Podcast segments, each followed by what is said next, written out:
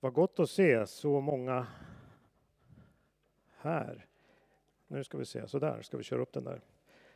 Ehm, det här är inte jättevanligt att jag står här och predikar. Och det kan gå till så här att om man får frågan om att eh, leda gudstjänst och så är man inte riktigt snabb att säga nej. Eller jag sa inte nej heller, utan jag sa nej, jag kan nog inte leda gudstjänst, men jag kan predika, sa jag. Och efteråt så visste jag inte riktigt vad jag hade sagt. Så gick det till. Eh, ser ni ett snöre som är här? Eh, där är en del som har påpekat det, så jag tänkte jag talar om det nu så vet ni det. Så nu behöver ni inte fundera över det, utan vi ska använda det till några saker. Eh, temat kanske, eller titeln på den här predikan är Var befinner vi oss idag? Tidsmässigt då, utifrån Bibeln. Det här är någonting som jag har eh, funderat och tänkt och burit på under en, längre tid. Och eh, egentligen har jag nog gjort det eh, hela mitt troende liv. Skulle jag nästan vilja påstå. Att det har varit liksom eh, ganska angeläget för mig. Förra söndagen så var Carolina här och predikade om saker som händer i, i vår värld som kan göra oss oroliga. Hon tog upp om saker om klimat och så som kan skapa ångest och rädsla och fruktan. Och budskapet var också att vi behöver inte vara rädda, behöver inte ha fruktan över det. Kanske därför som det står i Guds ord som hon nämnde, påstås att det ska vara 365 gånger som det nämns om att vi ska inte frukta, vi ska inte vara rädda. Så det kan du ha med dig idag och hoppas att, eh, att du kan vila i det. Vila i att Gud har kontroll och att han har sista ordet. För ett, ett antal år sedan, det är nog över 30 år sedan, så var det så att jag jobbade och körde buss på SJ i Uppsala ehm, och gjorde det som liksom extraarbete då, vilket gjorde att det var ofta min tjänst började på söndagskvällarna vid tretiden och så körde jag nästan eh, 12 timmar då, så det slutade någon gång på sent på kvällen på natten där. Och den där eh, schemat som jag hade innebar ofta att jag åkte till Sala eller så där och sen avslutades schemat med tre gånger till Arlanda från Uppsala. Och det här var ofta söndagskvällar. Och det var inte så mycket folk. Så man satt där liksom eh, på den där vägen till Arlanda, från Arlanda, till Arlanda, från Arlanda. Och vid ett tillfälle så tänkte jag till så här. Oj, är jag på väg till Arlanda eller från Arlanda? Och jag började titta ut. Mörkt. Skog. Det fanns ingenting som kunde få mig att förstå var jag befann mig någonstans. Så jag var tvungen att ta fram min eh, körjournal som man hade. Och där stod det avgångstid Arlanda, avgångstid Uppsala. Fick jag ta fram den och så fick jag ta fram min klocka då som förhoppningsvis gick rätt. Och då kunde jag navigera ut om jag var på väg till eller från Arlanda. Det här kanske låter lite banalt, men jag har tänkt mycket på det där. En annan händelse som också var relaterad till busskörning, det är det att vi har anordnat läger här i församlingen eh, många gånger och jag har varit med och kört den bussen då. Och det är en lång resa på drygt 24 timmar. Och då hamnar, vart det också så ibland att man körde på natten. Och då kommer det fram då ibland sådana som är med, kanske har nyvaknat då klockan två på natten. Va? Och då är första frågan som, som är, vart är vi någonstans? Då är det ju ändå så att vi har lite referensramar där. Att eh, ja, har vi passerat Köpenhamn? Har vi, pass, har vi åkt färjan till Danmark? Eller har vi kommit till München? Eller har vi i bästa fall kommit ner till gränsen? Mellan Tyskland och Österrike. Så det finns några saker där ändesvägen som kan ge oss lite hjälp med detta.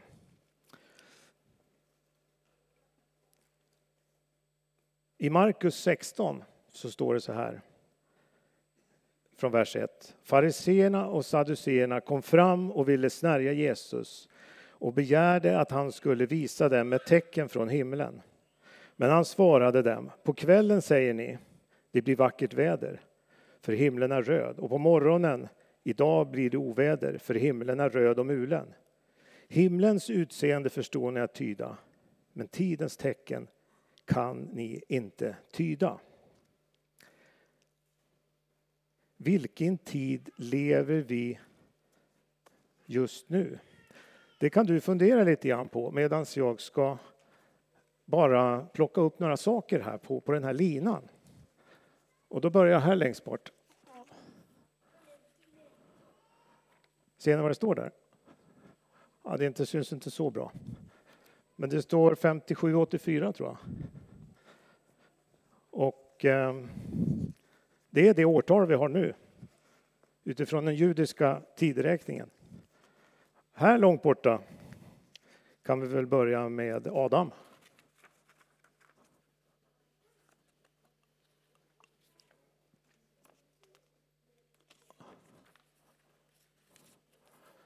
Så. Ja, vad ska vi ta sen då? Vi har lite kända personer. Det kan väl vara bara intressant att ha med dem här så vi är lite mer på banan. Va? Här har vi en som heter Abraham. Och eh, ja, vi kan sätta upp en som heter David här också.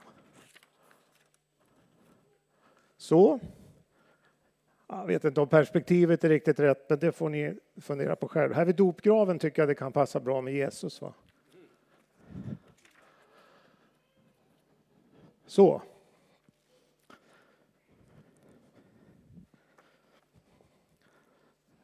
Nu har vi där från det som eh, judarna har som tideräkning är alltså när människorna kom till och även jorden kom till. Början och här är vi nu, 5784 var det då.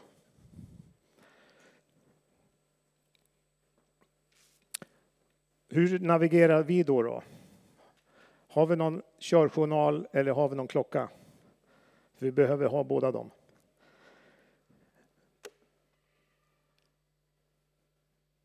Vi har både Bibeln och de profetiska böckerna och ordet att förhålla oss till. Och det hjälper oss när vi ska titta och fundera och navigera var vi befinner oss någonstans. Så innan vi läser så vill jag be en bön eh, om att, eh, att eh, den helige Ande får, får... Eh, vi vet att ordet är levande och verksamt. Men vi ber tillsammans om att Guds ord får tala till oss. Herre, vi tackar dig för att vi får komma samman här idag på, på gudstjänst och mötas tillsammans. Vi tackar dig för ditt ord som är levande och verksamt och att det tränger rakt igenom våra liv, mitt liv, våra liv. Tack helige Ande för att du är också här och du är vår hjälpare. Du är vår livgivare, du är vår kraftkälla. Du vill också hjälpa oss eh, att inte bara förstå kunskap utan du vill tala till vårt hjärta. Vi kan bara tala till våra öron och till vårt, vår hjärna men du heliga Ande talar in i våra hjärtan. Så att vi kan växa och förstå vem du är. Amen. Då läser jag ifrån eh, kapitel 24 i eh, Matteus evangeliet.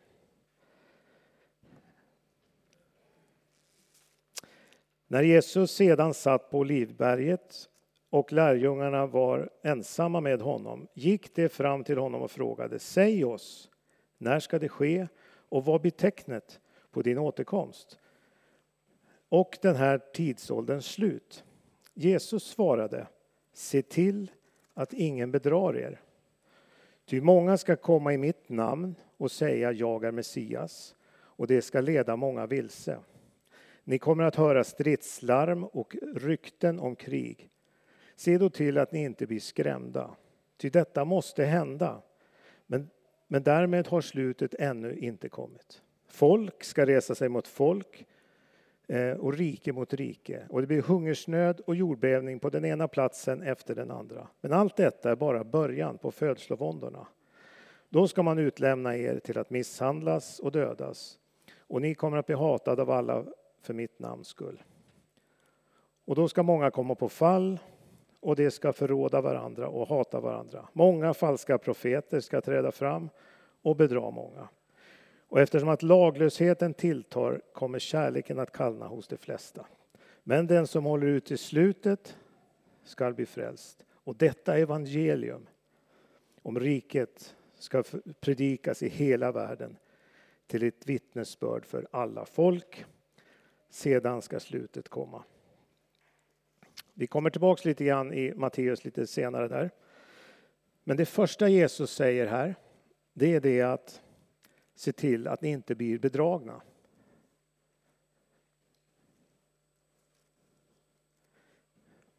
De frågade när ska det ske och vad blir tecknet på din återkomst? Och så radar Jesus upp en, en, ett antal saker där.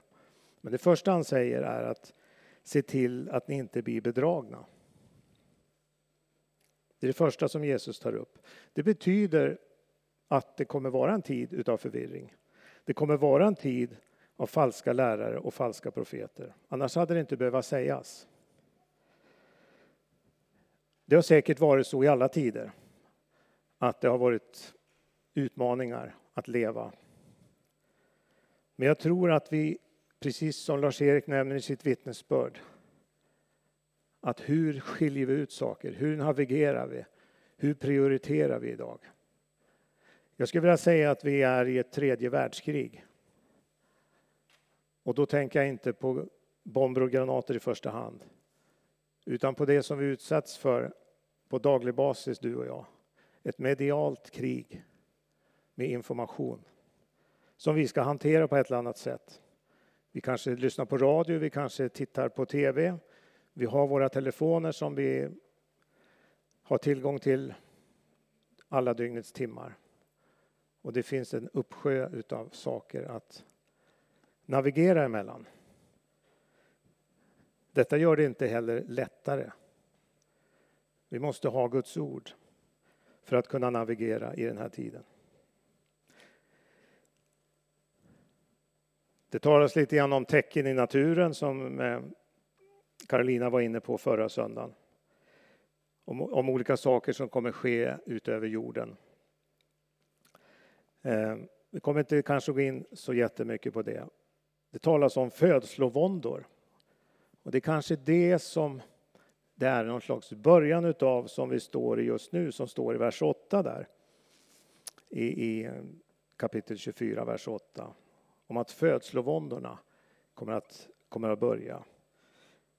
Om jag förstår det rätt, jag har inte fött barn själv, men ni som har gjort det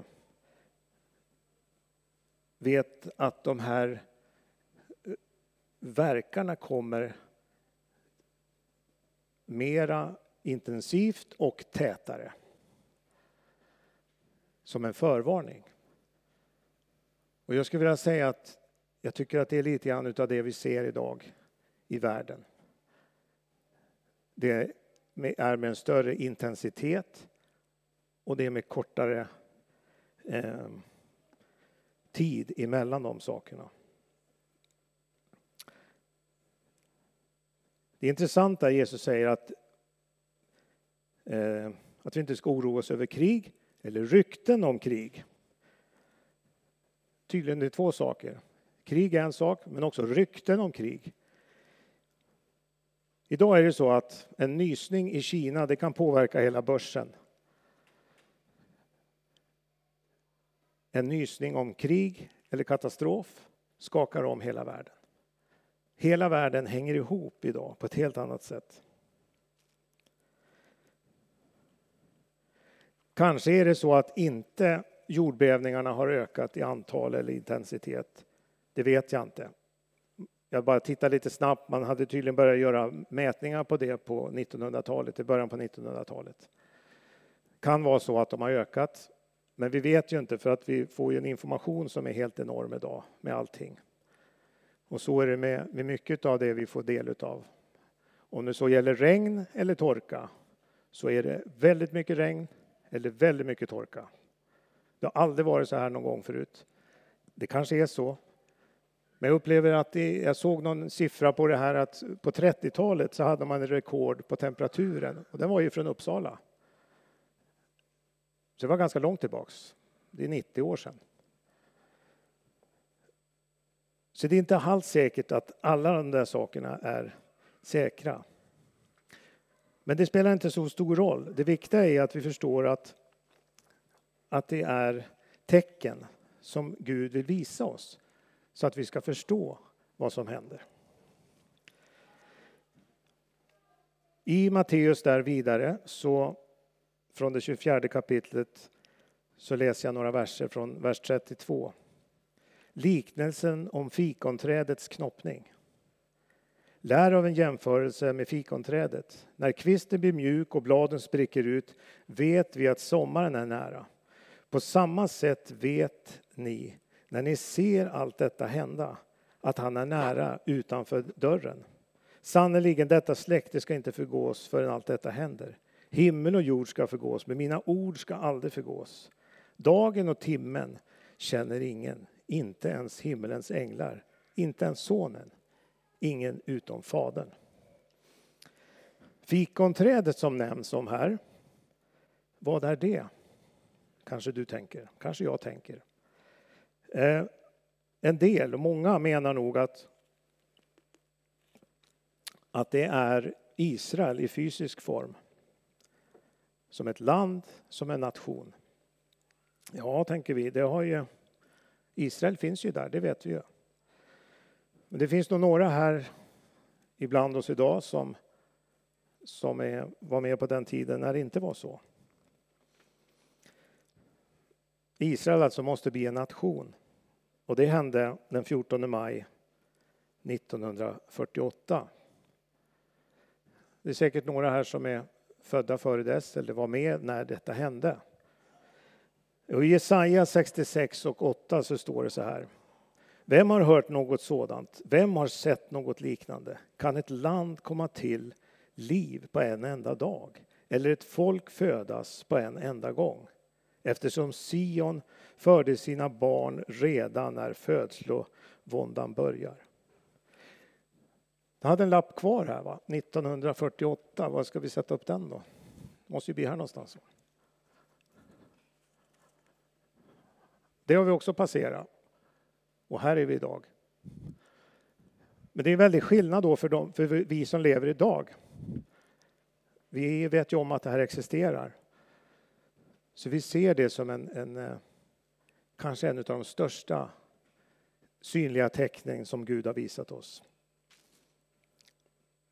Sen står det också om att judarna ska komma tillbaka till Israel. Ja, det betyder att punkt ett då, att landet, nationen måste ju finnas. Annars har man ingenting att komma tillbaka till.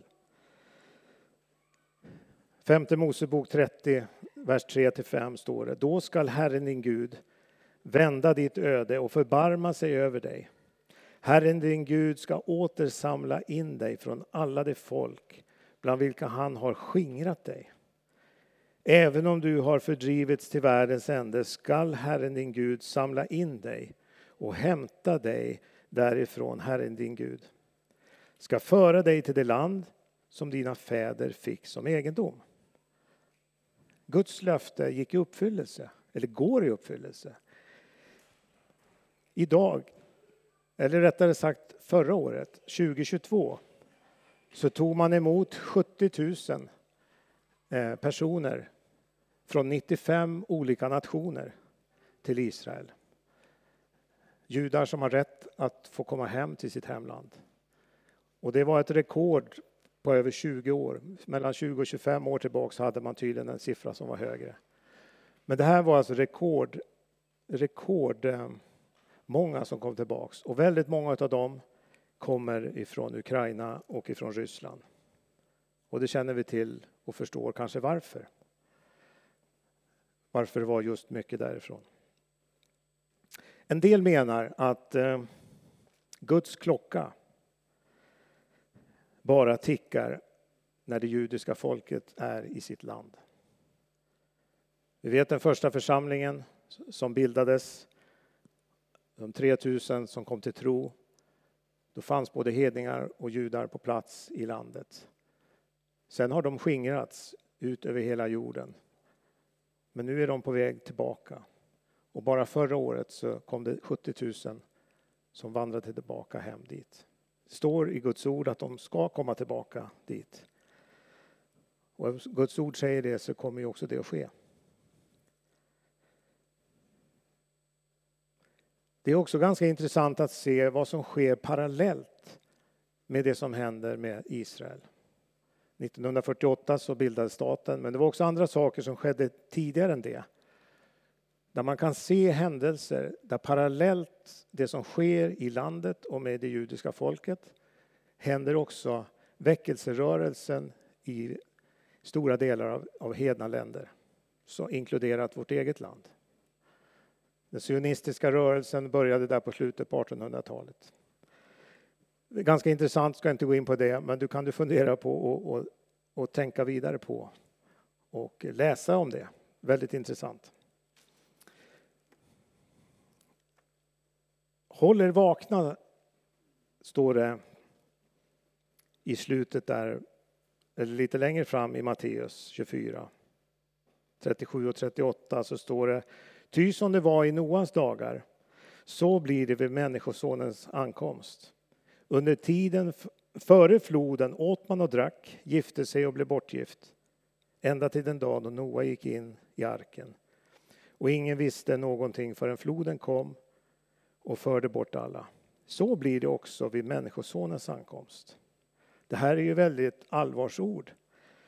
Nu sitter vi också inne med facit och tänker att hur kunde de vara så dumma att inte, gå, att inte lyssna då på Noa när han pratade om, om det här, bygga den här båten. Kanske behöver både du och jag ransaka oss och eh, fundera över det. Senare också i, i breven här, som vi ska bara ta lite grann kort, ska vi se var vi är någonstans där. Um, andra Thessalonikerbrevet.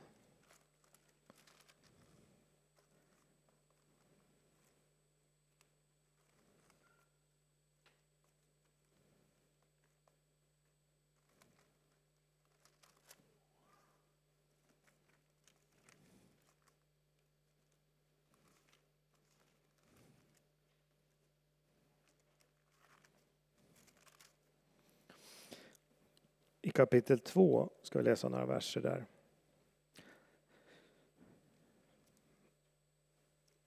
När det gäller vår Herre Jesu Kristi ankomst och hur vi ska samlas hos honom ber vi er bröder att inte så plötsligt tappa fattningen och bli skrämda, vare sig av någon ande eller av några ord eller brev som påstås komma från oss som går ut på att Herren redan har kommit. Låt inte bedra er på något sätt, ty först måste avfallet komma åt laglöshetens människa, fördärvets son, öppet träda fram. Motståndaren som förhäver sig över allt och kallas Gud eller helig, så att han sätter sig i Guds tempel i Israel, då, Jerusalem, och säger sig vara Gud. Bibeln beskriver någon, någon som ska komma och träda fram, som beskrivs som antikrist. Och den här personen kommer att få, få makt på något sätt. Eh, det står här i vers 9 att den, den laglöses ankomst är ett verk av Satan och sker med stor kraft. Med lögnens alla tecken och under. Eh, det betyder inte att vi inte ska förstå vem det är, men det kommer vara en förförelse eller en falskhet. Det här kommer att appliceras på ett ekonomiskt system där pengar som är i kontanter kommer bli digitala. Jag vet inte om du är uppdaterad på det här så finns någonting som heter CDBC eh, som betyder Centrala digitala valutabanken. Det planeras just nu över hela världen. Även religiöst så kommer världsreligionerna allihopa att sammanföras till en religion. Det blir globalt. Hela världen blir global. Nationers funktion kommer att försämras och tas bort. Det blir inte längre kanske länder och nationer utan det blir en global. Det blir en global agenda, det blir en global valuta, det blir en global religion. Och det här kan man nog säga är på en ganska frammarsch just nu. Tänkte bara ta några saker som vi såg eller fick erfara. Vi var rätt så nyligen eh, här i våras, Maria och jag var till, eh, till både Bhutan och till Indien. Och eh, Bhutan är ett litet land, men de har haft nedstängt åtminstone för turister att komma in i landet för över, över två år, nästan två och ett halvt år. Ehm, och han som var här då, också här senare, som några av er träffade, han driver ju en resebyrå. Ehm, och då förstår vi hur det fungerar när inte landet är öppet utan det är stängt, inga turister kan komma in, inga pengar, inkomster alls. Så det har varit väldigt tufft. De, ett litet land med ehm, ganska mycket restriktioner. Vi var ju väldigt förskonade från det i vårt eget land Sverige. Men i många länder så har man haft eh, oresonabla restriktioner skulle jag vilja säga. Något som slog mig väldigt starkt när vi var i Indien. Eh, många av er har varit i Indien och jag har tänkt så här att hur ska det gå till att få någon ordning och struktur när det kommer an till en digitalisering utav pengar. Om du har varit i Indien så tror jag att du håller med mig. För det är liksom ett kaos hela tiden och du är bara kontanter, man betalar här och där. Nu när vi var där så märkte jag det när vi åkte med Ashevad där som, som eh, körde oss runt. Så när han var och tanka, inga kontanter. Han hade sin mobiltelefon och han betalade med sin QR-kod direkt. Jag tänkte det här var märkligt. Ändes gatorna så är det såna här små stånd där man handlar. Det kan vara ett litet bord med, som det här. Man har lite grönsaker. Där var en lapp med en QR-kod. Ingen hanterade kontanter. Och jag tänkte, det, här är, det är klart att det fanns de som gjorde det. Men i stort sett var det här borta. Vi träffade en pastor där som berättade också att när det gäller vägskatt på bilar så eh, har man eh, tidigare har man betalat kontanter i vägtullarna. Men nu eh, hade man, just nu hade man ett litet eh, plastkort som man hade satt fast i, uppe på rutan som läses av det automatiskt när man körde igenom de här tullarna. Och så fick man en räkning sen. Och det är ju inte så konstigt, det har vi ju det har vi i Stockholm och så där på, läser av skyltarna på bilarna. Men då sa han, det här, om två månader så kommer allt det här att försvinna. Då kommer varje bil bli uppkopplad till satelliter. I realtid så kan man följa varje bil och se exakt vad de kör. Och sen kommer man få betala skatt utifrån det. Jättesmidigt. Kan vi tycka att det är va? Det finns jättemånga bra saker med det här. Men det är klart att det finns en baksida av detta där man kanske vill kontrollera. Så länge saken är i goda händer så är det ju ingen fara. Men det här blir också globalt. Man gör inte bara det här systemet i Indien utan man gör det här över hela världen. Ehm, ganska nyligen i EU så hade man, tog man upp och pratade om de här sakerna, om den här globala valutan som kanske kommer införas så småningom. summering som vi ska gå ner för lite landning här. När allt detta börjar ske, står i Lukas 21 och 28, så räta på er. Lyft era huvuden, ty er befrielse närmar sig. När vi ser det här så är det lätt att drabbas av panik eller rädsla och fruktan. Men Guds ordet säger att nej, räta på dig. Ni vet varför det här sker och ni vet vad som kommer framåt. Vi behöver inte vara rädda, vi behöver inte vara rädda, men det kan vara bra att känna till vad det är som händer, vad är det som sker. Lars-Erik var inne på det lite grann. Hur, eh, hur håller man sig vaken i den här tiden? Ja, du kan ju ta korset en vecka till exempel. Det kan ju göra att man eh, tvingas att fundera över de här sakerna. Vi måste ju såklart inte göra det. Fundera över vad du intar informationen ifrån. Vi är överösta med det här idag. Information som kommer vare sig vi vill eller inte. Vissa saker väljer vi att göra, vissa väljer vi nästan inte. Men alla de här sakerna som vi tar in, de formar oss.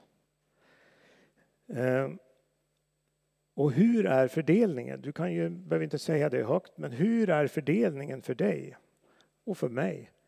Proportionerna som vi har ifrån Guds ord i förhållande till exempelvis media. Vi kan inkludera sociala medier där, men hur stor proportion har vi av vår tid som vi ägnar att ta in ifrån Guds ord? Det här varit väldigt klart för mig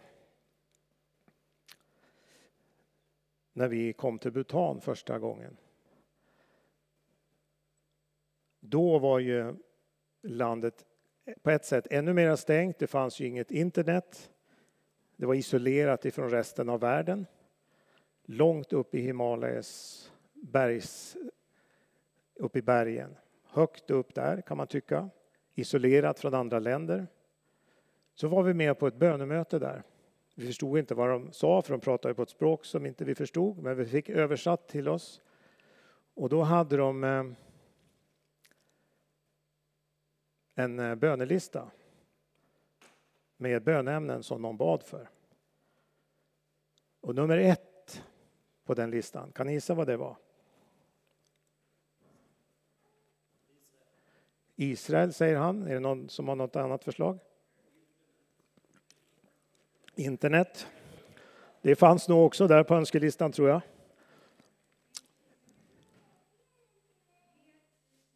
Mer tid med Gud.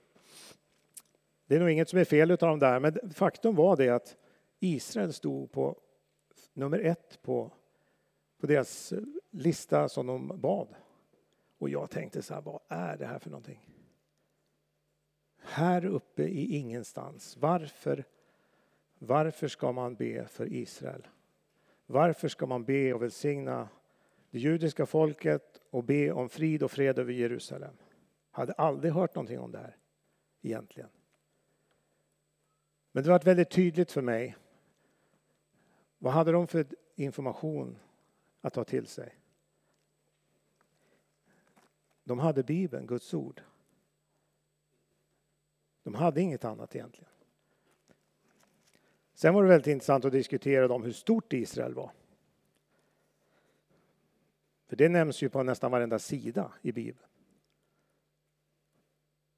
Och då hade jag en väldig argumentation med dem att eh, de, nej men det är mycket större än USA. Va? Och det vet ju vi att det inte är så stort. Faktum är att det var bara halva storleken utav Bhutan och Bhutan är ganska litet. Men Israel är ungefär hälften så stort som Bhutan. Nej, nej, nej, sa de, det är inte sant. Alltså det var deras världsbild. Nu menar inte jag att vi ska grotta in oss i någon grotta och bara... Vi behöver absolut vara vakna och se vad som händer och vad som sker. Men det gör, sätter perspektiv på vad vi tar in för information. Och det är det som också formar oss på vilket sätt vi förstår saker.